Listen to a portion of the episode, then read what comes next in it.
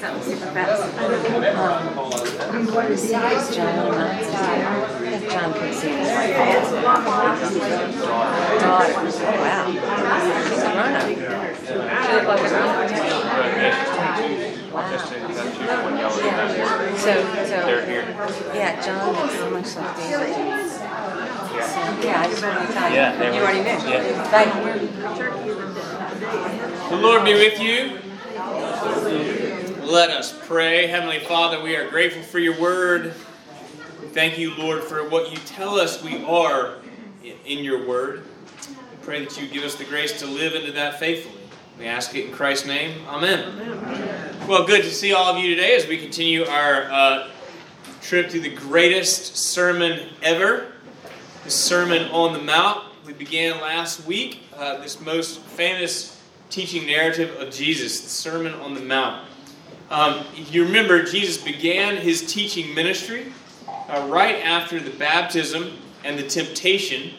Uh, so he was baptized then in the wilderness and, um, and tempted, and then he began his ministry saying, uh, Repent, for the kingdom of heaven is at hand. And then he, he gathered up his disciples, uh, began to gather a, a messianic community of disciples to follow him around. And it says that he went up on a mountain and began to, to teach his disciples, that they were the ones that he's speaking to now. He's speaking to followers of him. And we, we said last week that the Sermon on the Mount really is uh, it's a description of the life that has repented because the kingdom of heaven is at hand.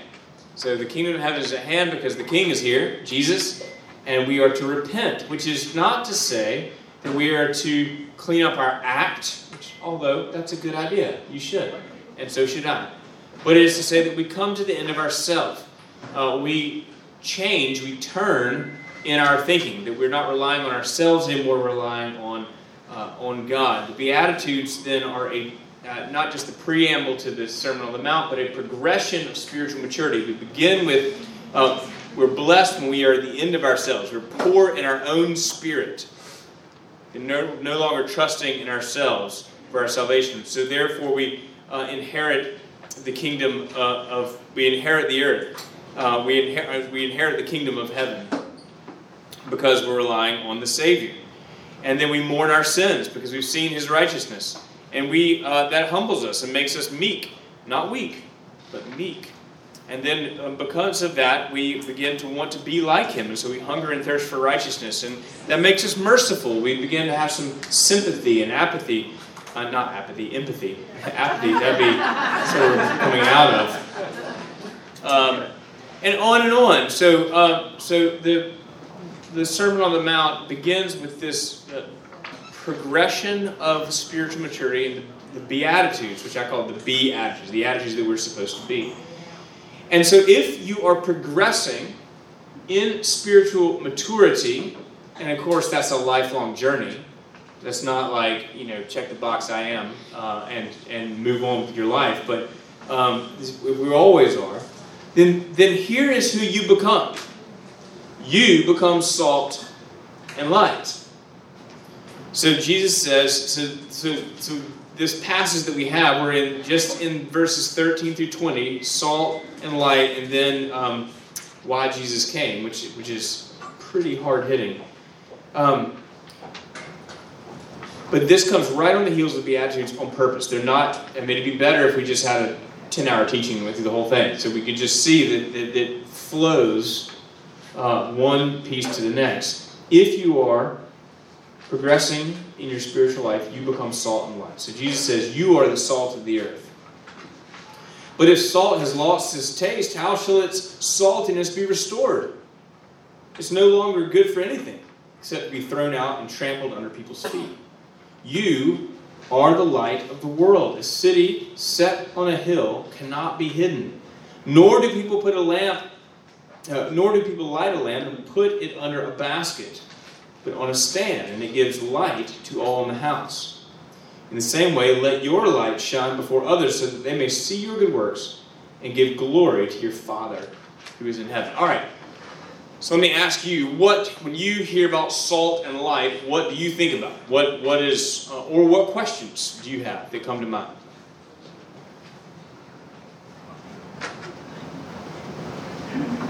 I think of salt as an Salt as an enhancement. Say more. So, like, if we are salt, we are to make better, enhance the Okay. lives of others. Yeah, or to make make the lives of others better, enhance them. Okay, I can go there. I think we will go there. That's good. What else? Makes you thirsty. Makes you thirsty. Yes, absolutely it does. Salt does. Um, I think for both of these things, what, what we want to begin with, at least what I'd like to begin with, is that, that our life matters. Like how, how we live our lives matters in the kingdom of heaven. That's why Jesus says, repent. Repent, for the kingdom of heaven is at hand. Not because I like my subjects' lives in order, but because the way you live your life actually reflects upon the one to whom you've given your life in the eyes of others. It does not matter for salvation because we are saved by grace and not by our own works. Our works are uh, a response of gratitude and thanksgiving and, and worship and praise. We are saved by His mercy and His grace, not by our own works. But our works do spread the gospel, and our works do uh, give glory uh, to God. We are the means by which other people see and hear the gospel message. We are the ones by whom Jesus and the church are judged by. By whom? Anyway, you know my grammar. You know, you know the point. We're the ones that uh, the world sees and makes a judgment on Jesus and on the church. I mean, how many people have you known who says uh, said that they gave up on the church because, uh, or gave up on God because Christians behave badly? More than one, I bet. More than one. Uh, and so, um, and it, I would say, God that God made a very dangerous move. If I were Him, I wouldn't have trusted you, or me, for that matter. Uh, in fact, especially. But there's this sort of recklessness about His sovereignty, and I mean that in the best way. This sort of wildness. And, and by his sovereignty, you and I are the means by which the word spreads. And so you're the salt of the earth, you're, you're the light of the world. Uh, and, and it makes me think of the passage that Paul says in Romans chapter 10. He says, uh, There is no distinction between Jew and Greek because the same Lord of all has richly blessed all who call on him. For everyone who calls on the name of the Lord will be saved. How then, says Paul, can they call on him? How can they call on him they have not believed in? And how can they believe without hearing about him? And how can they hear without a preacher? How can they preach unless they're sent? As it is written, how beautiful are the feet of those who bring good news. But not all obeyed the gospel, for Isaiah says, Lord, who has believed our message? So faith comes by hearing, and hearing comes through the message about Christ. Faith comes by hearing. People, uh, God didn't just, I mean, He did put it on a, in a book and give it to us, but He also put it on our hearts and said, You're the salt of the earth and you're the light of the world. So I would say it's a dangerous prospect. Faith comes by hearing, and so it is important that we live lives that do Him well. We don't always. But what he's saying is that your life, as one who is, has repented and therefore is spiritually progressing, your life isn't just about yourself anymore. It's for others. Because we're to love, we love God, we've got that, because we're repenting. And now we have to love our neighbor.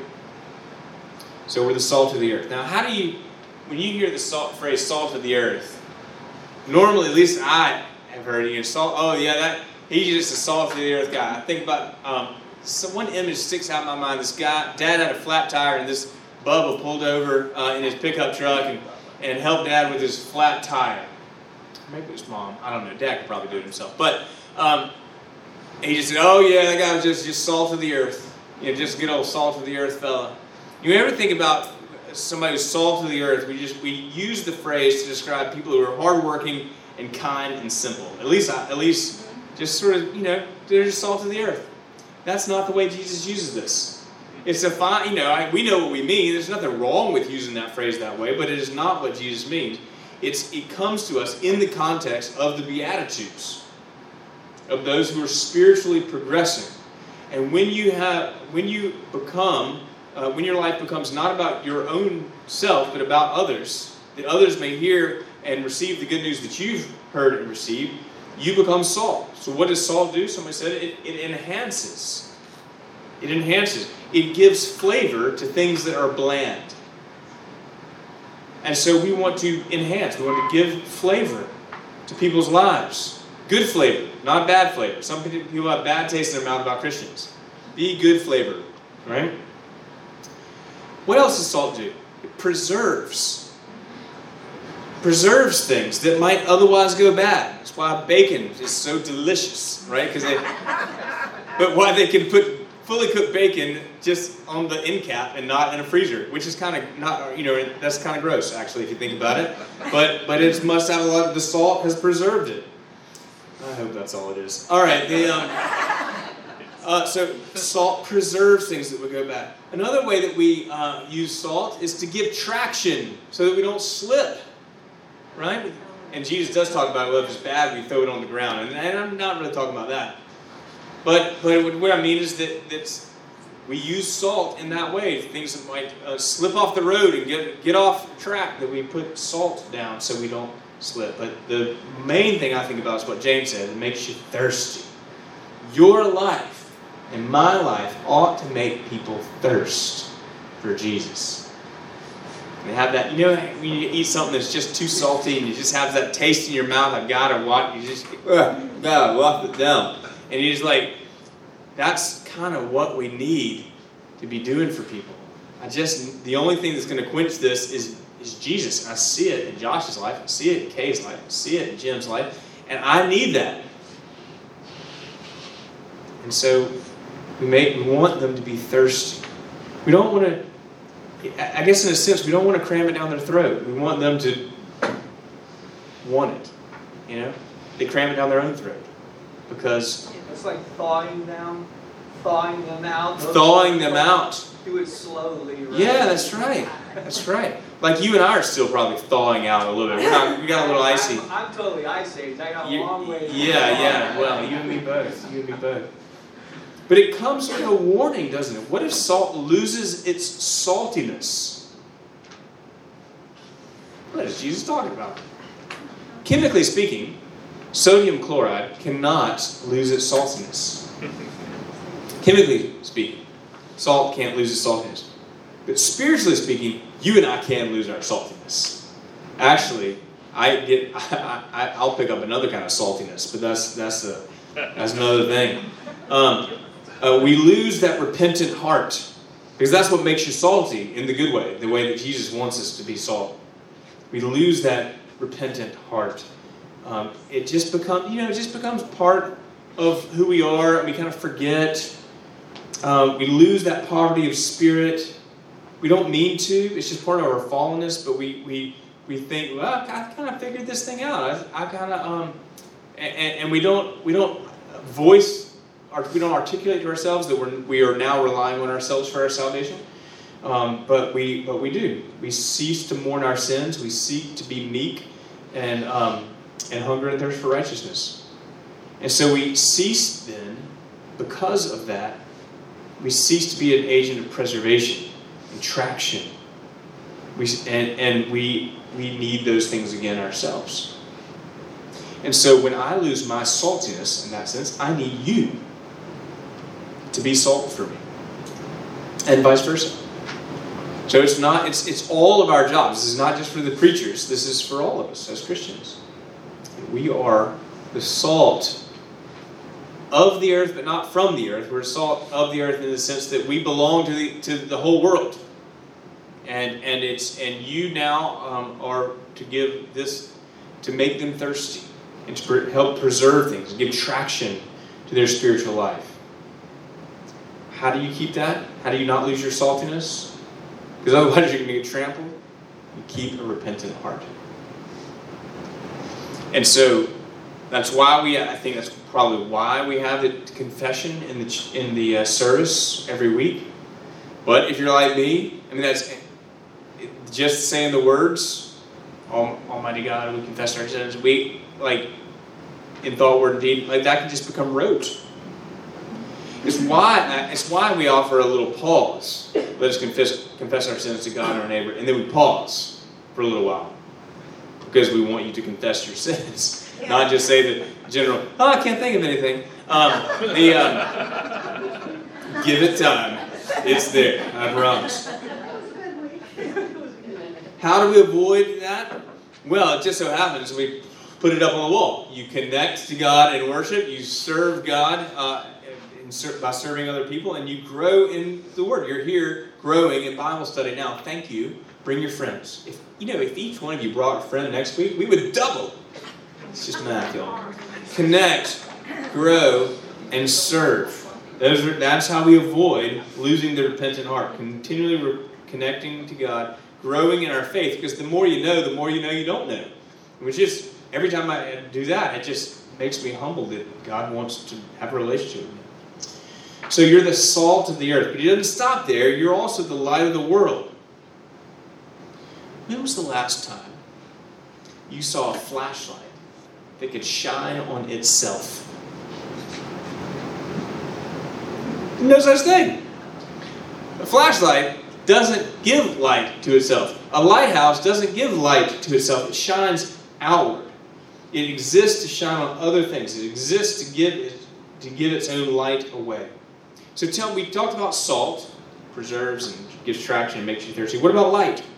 Why would Jesus use this analogy? What is it about? How, how are you the light of the world? What does light do that would be a good way to think about this? Reveals things. It reveals things that are, in, especially those things that are in darkness, right? Like my garage looks fine as long as the, the light is off. You know? Turn on that light. Oh my gosh. Amy! No, um, the, um, um, it's me. Um, so it exposes things that are in the darkness. It, it, brings them to light. That's what that's what we would say, and, and that's that's a good thing because I couldn't, you know, I would trip over that stuff in the garage without a light, and I can get around it, just leave it there. No, I can uh, clean it up uh, because the lights are on. I can't clean up the garage if the lights are off. So you're the light of the world. You help people see because you're seeing in your own life. You're repenting of your own stuff.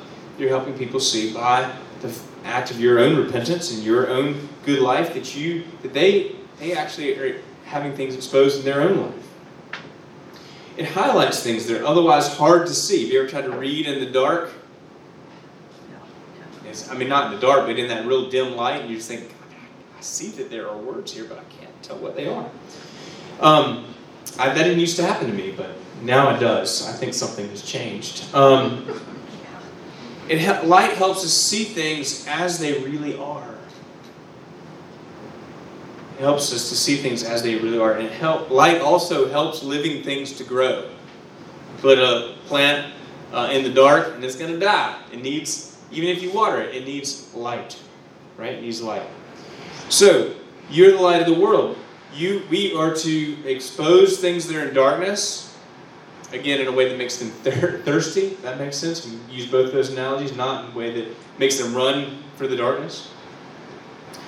We help people think, see. We help people see things that are hard to see. We help um, uh, people to see things as they really are, and we help living th- things grow.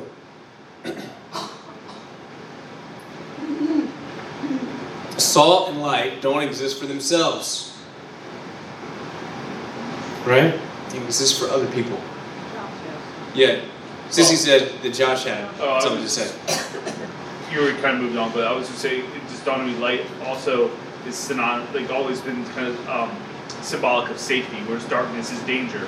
You know, at night, predators come out and you're, you're in danger. You light a fire to help uh, just keep warm before light to keep you know, danger at bay. You know, just throughout human history, light is safety. Yeah. Also. Yeah. Light is safety. Um, hey Keith, in uh, James was right to close that door, but if you could, um, if you can just pull down the the um, yeah that thing without knocking over the coffee, that would be really good. Because it is kind of loud. Maybe we can pull the coffee forward. All right. All right, so back to me. It's just, feel free to get some coffee if you need it. All right. So the the life of the repentant disciple, it doesn't belong to us anymore, right? But we're dependent on God. We hunger and thirst for righteousness. We're willing to face persecution, and so we're a life lived on mission for others. Again, we don't see people as projects. That's important. Like I don't see my neighbor. I just love my neighbor. I don't see them as you know somebody I got to change. Jesus is the one that does the changing for them, just like He did for me. But I do need to love on them. I do need to share my life with them. And part of my life is, in fact, the main part of my life is Jesus. So uh, we're on mission. Now, interesting, Jesus never claims to be the salt of the earth, but he does also say that he is the light of the world. Right? Over in John chapter 8, verse 12, he says, I am the light of the world. Anyone who follows me will never walk in darkness, but will have the light of life. So who is it? Are you the light of the world, or is he the light of the world? Yes. Yes. yes. So, Jesus uh, is, yes, is both, of course. He, he said it, right? So, he called us the light of the world. But he called it, called us the light of the world, I think, because he's the light of the world, and we're the repentant ones living in him. And so, he, his life isn't for himself, it's for us. And so, because we're in him, now our life isn't for us, it's, it's for others. So we're to shine his light. Yes, sir. I think the main thing that, that I think about is that it's like a, a mirror. If you shine a light on a mirror, we're the reflection of Christ.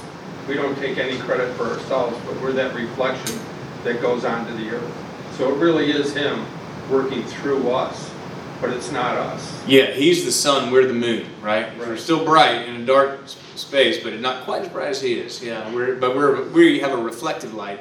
He's the actual light. When I shine a mirror on a mirror, when I shine a, a light on a mirror, I usually have to close my eyes. Um, but we are invited to share his mission. Absolutely. Now, boy, isn't this great? Look at us. We're repentant. We're hungering and thirsting for righteousness. We're willing to face persecution. Jesus is talking about us. We're the light of the world. We're the salt of the earth. Aren't we awesome? Just so we don't get a big head, lest we think about is now about us living a good life. Jesus gives this big, huge check against our own righteousness, our own self righteousness. And he says, Do not think I've come to abolish the law of the prophets. In other words, I'm not, I'm not inventing something new. I, I haven't come to now, again, that whole God of the Old Testament, God of the New Testament thing is false. God of the Old Testament is the God of the New Testament.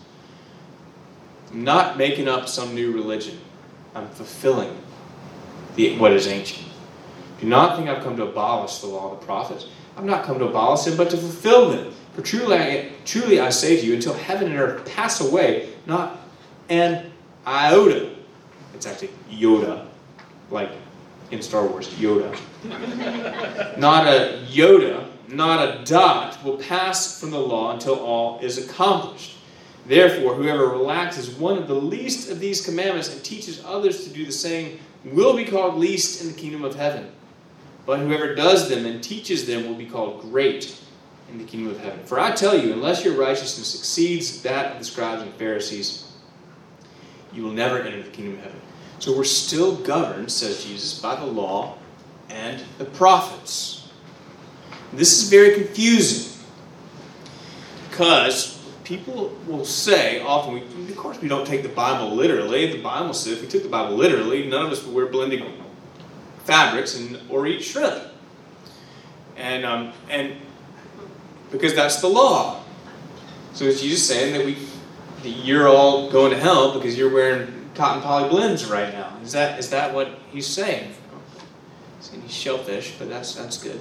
Um, what what is what is the how do we understand that Jesus has not come to abolish the law, not a jot or a tittle. You know, I used to think, mom used to say, I don't, you know, she would say, I don't, that doesn't matter to me one iota. I don't know if your your mom ever say that to you. You one iota.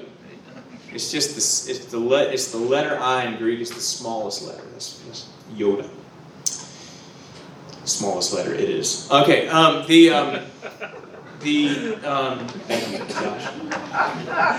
So, how do you understand that? We're still governed. Jesus says, "I'm not coming, come to abolish it, but to fulfill it." Or are we governed by the law? The Old Testament was his prophecy. The Old Testament was his prophecy. Okay, what does that mean? He tells the story of him coming. So Okay. he has to fulfill everything within the, within, the- within the stored rhetoric. Right. Is what's why we need a savior. The law, the law is why we need a savior. Say more about that.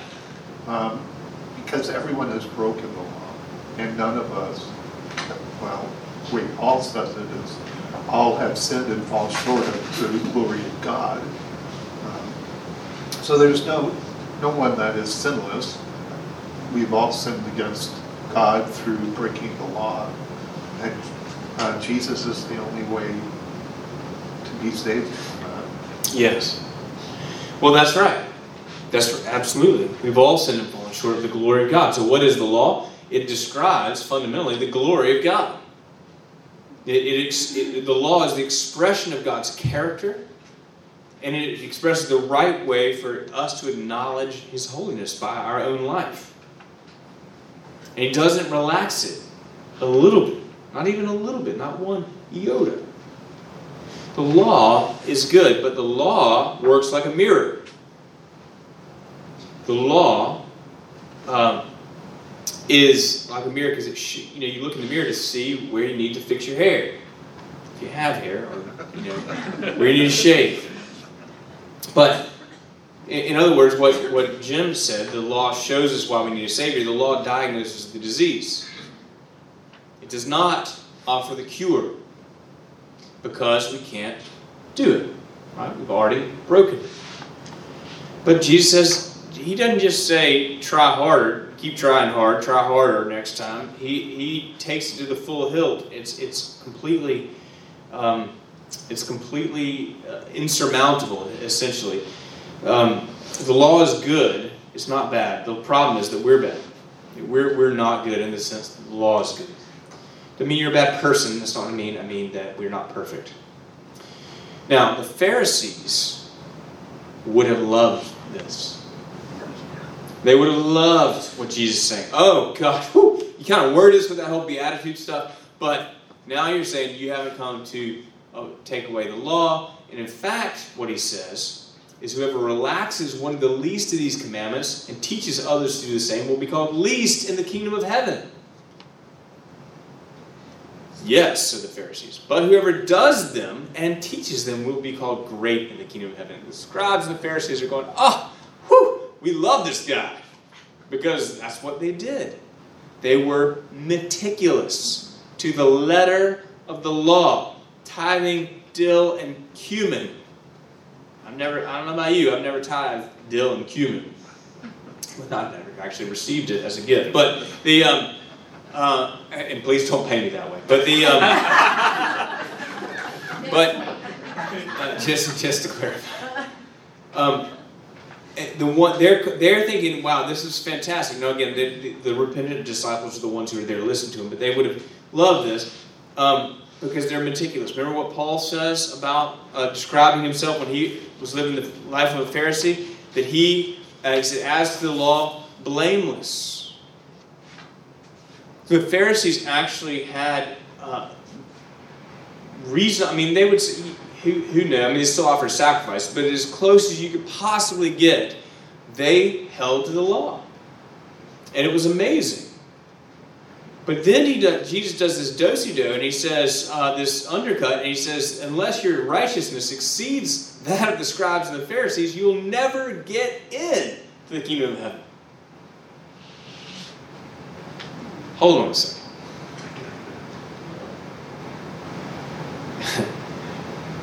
we've, we've just confessed our sins in, in the, um, in the baptism with the baptism of John. We want to live a better life. We've said we're going to try to follow the law, and you tell us that unless we do better than the ones who never mess it up, we're not getting in. And the Pharisees are white with fury because now they're embarrassed and look to be called, uh, you know, not righteous enough. How can anyone exceed their righteousness? What Jesus is going to begin to show us in the Sermon on the Mount is that there, there's a difference between doing the law and fulfilling the law.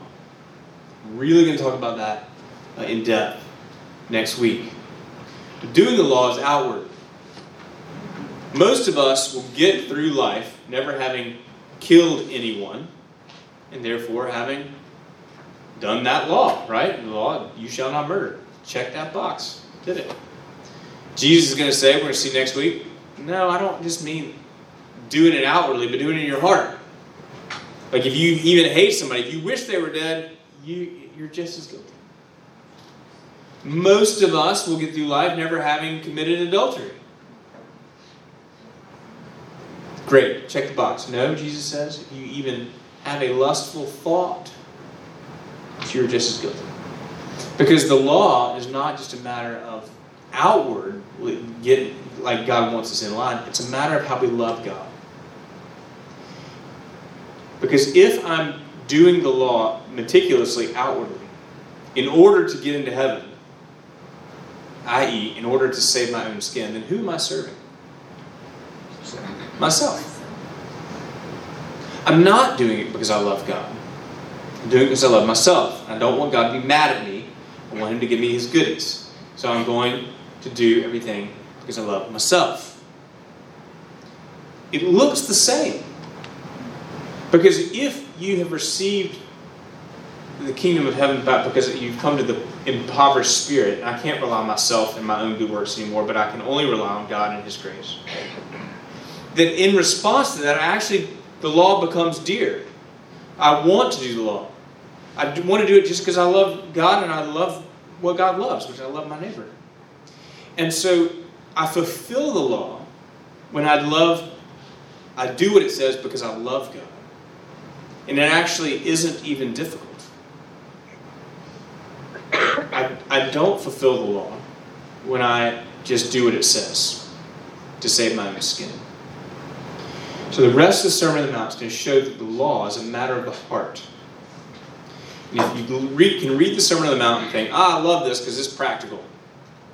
I love the Sermon on the Mount because now it tells me what I can do. You're not paying attention. Because it, Jesus takes the law, which is already basically insurmountable, and pushes it the, into the sky. So, it leaves us, it's going to leave us, when the law is doing its work, saying, I need, I need help. It's going to, it's going to push us to our knees. And so, what is that? What, what happens when we're on our knees? Poverty of spirit. What happens when poverty of spirit? We mourn our sins. What happens when we mourn our sins? We receive a Savior, and it humbles us. So you see how it works. You can't you can't begin to uh, understand the Sermon on the Mount if you don't start with the Beatitudes and the poverty of spirit. But if you start there, then we want, because we love our Savior, we want to do the things it says. So, that's where we are. I've actually got a few minutes if you want to have a little discussion, little questions. That's where, that's where we are. You're the salt of the earth, but don't get a big head about it, right? Because the law is still in effect. And if the law is still in effect, and you need a Savior. Guess what? You got one. Fantastic. So, thoughts, questions, loopholes? What's your, what's your observations? So why exactly can we eat shrimp? Ah, good question. Why can we eat shrimp? Why is my wife, why is my wife able to make me mow the lawn today? Because it's, it's a Sabbath, I'm supposed to rest, right? We gotta take this offline. Yeah, that's right. Let me, let me. mean, this, the Work on the Sabbath. why can Ally make Work on the- cut, work- work on the uh, Sabbath. cut the grass? Work- Yeah, Work on the Sabbath. Well, yesterday was the Sabbath. Well, okay, fine, yes. sir. Um. Yeah, if you didn't do it yesterday, you're out of luck, buddy. Uh, uh, today. Um, the why can we wear pop, cotton poly blends and um, and don't have to put a, a, a fence around our rooftops and, and those sorts of things? All of the law is um, can basically be traced back to one of the Ten Commandments. Sometimes it's hard; and it's not quite intuitive. But for instance, um, why can you not wear cotton poly blends? Well, that was a way to, for them to distinguish unity of fabric was a just way to just uh, sort of wear unity of faith. Uh, you, they're unified. They're, they have one God, and, and it's reflected in uh, even into the into the fabric that they're wearing. Um, we don't. It, it's a fine thing to do, but that's not how we need to reflect that to our culture. Right? That's not. Um, and so we. It's not that it's um, that it's a contradiction, but he has fulfilled it. Jesus fulfilled the law, and so your requirement now is moral. That is not a moral uh, requirement anymore. Uh, shellfish and other thing, uh, things that were unclean, uh, Jesus actually declared all food clean. Why? Because he made it. And because we don't need to keep ourselves pure by what we eat anymore, because we declare pure by the grace of God. And so, um, and so that's that's how we understand that. And it and it can be murky a little bit, I think, but it is it is um, uh, he is we are still bound to the moral law of God and still therefore need a savior, but we're not bound to the ritual law uh, of God because and and the the purity laws of God because we're already um, pure. Yes, sir. Well, a lot of the shellfish and cooking meat on one table and, and uh, vegetables on another were all because they didn't understand bacteria back then. And they would have all died off if they hadn't had those laws in place to keep them alive. And it's just like the, there also was a law that they couldn't travel on, on the Sabbath, they had to be home. So the Jews used to take a piece of furniture with them so they could say they were at home, you know, even though they're hundred miles away. But that defeated the law. Loopholes. Yeah, that's good. That's good. That's very clever. Um, I, yeah, no, you're absolutely right. And a lot of thank you for saying that because a lot of the laws actually did, whether they knew it or not, in retrospect, we know now scientifically that a lot of the laws actually were given by God to protect them because God is a God of life, and we don't need those things quite as much anymore. I think Wayne. Oh, sorry, Wayne had his hand up, and I then was just saying, ever since I've been about fifty and had a heart episode, I've been told to stay away from salt. Right. oh, it doesn't say no, no, no. So you, you are salt. That's- So No, no, no, I didn't say, anymore. no, that's shellfish and salt, man, you might, you I know, am salt. okay, you are salt, don't eat it. Yeah, I was just gonna say that, that part of it is, is I, I think part of what Jesus is saying too is, it, is if you're just busy trying to check off the letter of the law, you're missing the point. yes, You, so you've made the law really above God. yes, that's right, You, you've made the law the thing, not God's in- intent. that's right. If you're just checking off things in the law, you've made the law God, rather, it, you're serving the law rather than actually using the law to serve God. So there's, there's um, different ways to think about the law, and let me, um, without getting too nerdy, let me, let me um, say that the law shows us where we go wrong. Yes. We also need the law because it, it provides order in our society, right? So that's two uses of the law. The third use of the law is that it teaches us how we are supposed to live to say thank you to God.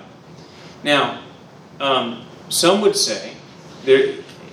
This is sort of angels on the head of pins stuff for, for most people, but it actually was an enormous deal at my seminary. He argued and argued about this. But some would say it teaches us how to obey uh, God now by diagnosing our sin and and providing order.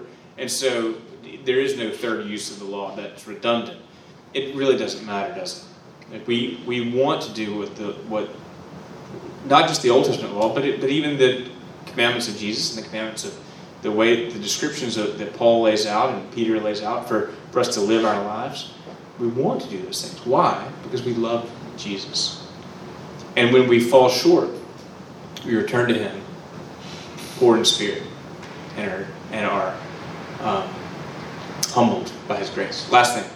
I just want to uh, thing to note too is, back in Jesus' time, salt was actually worth more than gold. That's how valuable it was, because you could get gold and, but salt was only in certain areas and had to be traveled for hundreds and hundreds of miles to get to certain places, so. Yes, and he uh, says that, that salt was more valuable than gold uh, back in there, um, which is interesting because uh, I have lots of salt at home, but not a lot of gold. So, makes me think about that. Wealthy man, I am. All right, love you. I will see you in church or uh, next week uh, if you've already been to church. God bless you.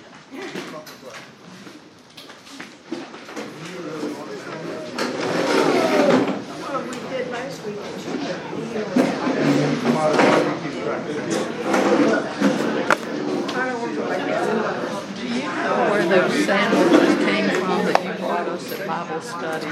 Um, yes, so they, well, they were from Publix. I thought so. Yeah.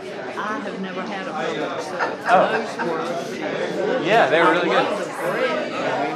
Oh, Yeah, really I fed Dr. I don't know why, I wasn't reading well, I guess, that breakfast was starting today. So we got here Oh, no. eight Yeah. thirty. So the children, I've got an alternate knowledge. And so I went in and opened the fridge to see if there was something I could give them. And there's some leftover sandwiches. So I wrapped one in a napkin, heated it in the microwave. We alternate most of it, but then had one thought it was just as good. Just Good. it and put it in the microwave and warm it up. I'm glad. Yeah.